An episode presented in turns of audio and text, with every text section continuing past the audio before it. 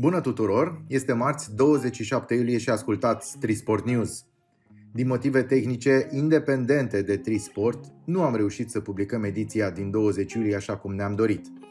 Așadar, vom reveni în această ediție cu ceea ce doream să vă transmitem în ediția numărul 8 de pe 20 iulie. Așadar, în această ediție vom vorbi despre cum îți alegi încălțămintea pentru alergare, care este diferența între încălțămintea de asfalt și cea de trail, cum măsori piciorul pentru alegerea corectă a mărimii, câteva sfaturi pentru alergarea pe timp de vară și vorbim și despre câteva concursuri viitoare. Înainte de a trece la subiectele pe care vi le-am enumerat, vă aducem la cunoștință faptul că o parte dintre lucrurile pe care le veți asculta le veți putea vedea și pe YouTube în clipuri dedicate. Dacă tot vorbim constant despre alergare, și aici la Trisport avem o gamă largă de produse destinate acestei ramuri sportive. Am considerat așadar că este momentul să reamintim sau să explicăm câteva chestiuni care țin de alegerea încălțămintei potrivite pentru această ramură sportivă.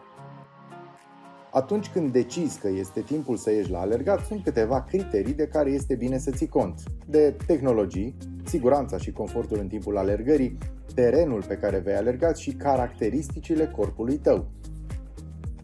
Criteriile de alergare pe care trebuie să le cunoască orice magazin de specialitate sunt suprafața pe care alergi, asfalt, drum pavat, pistă de alergare, munte sau un parc, tehnica de alergare și pronația, adică modul în care tu calci pe călcâi sau pe vârf, pronație care poate fi insuficientă, normală sau exagerată, greutatea ta, pentru că de aici se determină sistemul de amortizare. Nu uita că în timpul alergării, forța de apăsare pe încălțăminte este de 2-3 ori mai mare decât greutatea ta corporală. Mărimea piciorului, adică lungimea și lățimea, bolta piciorului, dacă e mare sau mică și mai trebuie să ții cont de intensitatea alergării, dacă e vorba de un antrenament, dacă e vorba de o competiție sau care este durata unei alergări. Pe de altă parte, în funcție de suprafață, pantofii de alergare se împart în încălțăminte de asfalt sau încălțăminte de trail. Să începem așadar cu încălțămintea pentru asfalt, care este cea mai răspândită și cea mai vândută încălțăminte de alergare. E foarte populară și pentru purtarea zilnică, asta datorită confortului sporit pe care îl oferă. Ce caracteristici are? Ei bine, o amortizare excelentă, suport la forța de reflexie a energiei, greutatea redusă a pantofului, respirabilitate crescută datorită materialelor specifice, talpă cu aderență bună și o rezistență mică a feței la uzură. Să nu uităm că materialele ușoare au și dezavantaje. Trecem la încălțămintea de trail, care e folosită în special pe teren accidentat, cu diferite denivelări. Cel mai la îndemână exemplu ar fi potecile din pădure.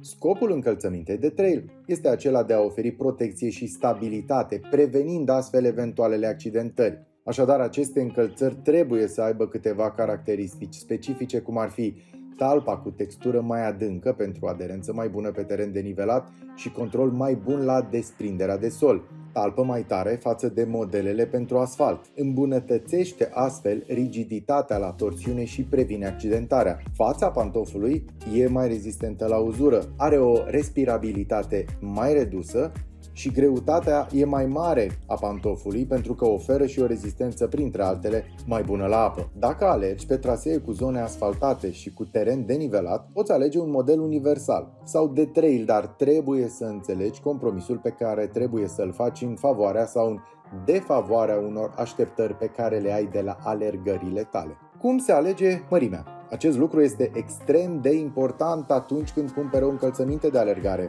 mărimea poate fi diferită de la producător la producător. Din păcate, nu există un tabel unic de mărimi și din această cauză cel mai bine este să te ghidezi după lungimea exprimată în centimetri, dacă e disponibilă, care reprezintă lungimea recomandată a piciorului. Așadar, vei avea nevoie de o cutie de carton sau un perete cu un unghi de 90 de grade, o bucată de hârtie sau carton, riglă și creion un clip care descrie modul în care se măsoară laba piciorului veți găsi în curând și pe canalul de YouTube Trisport. Dacă tot am discutat despre importanța pantofilor, haideți să discutăm și despre cum îi scoatem la alergat pe timp de vară la temperaturi ridicate, așa cum sunt cele de acum. Am observat că temperaturile ridicate îți pot afecta semnificativ performanța. Indiferent de cum ai privi-o, organismului nu e bine atunci când temperatura crește peste un anumit nivel. Este îndeajuns de sigur să alegi sau să participi la un concurs când temperaturile sunt ridicate, dar trebuie să-ți asculți corpul și să fii sincer cu tine însuți. Când afară sunt 30 de grade Celsius, nu vei putea alerga în același ritm pe care o faci atunci când sunt doar 18. Sigur ți s-a spus că este foarte important să te hidratezi pentru a-ți menține temperatura corpului în limite normale și a-ți înlocui apa și electroliții pe care îi elimini prin transpirație. Dacă ești un alergător care transpiră foarte mult sau are probleme cu alergarea pe căldură, poți încerca și tehnica numită suprahidratare. Aceasta presupune folosirea unor suplimente nutriționale pentru a stoca mai multă apă, ceea ce te va ajuta să-ți menții nivelul de hidratare mai mult, deși transpiri foarte mult. Încearcă să-ți menții o temperatură a corpului scăzută cât mai mult timp posibil. S-a dovedit că răcorirea înainte de concurs sau uh, un antrenament mai greu e o metodă bună de a-ți îmbunătăți performanța în zilele călduroase. Aici recomandăm băile reci. Nu în ultimul rând, poți achiziționa un ceas dedicat care te va ajuta să înțelegi mai bine care este nivelul optim de hidratare. În funcție de antrenamentul tău, aclimatizarea la căldură și recomandările potrivite de antrenament raportat la o serie de elemente despre care poți afla de la unul dintre colegii de la magazinul Trisport.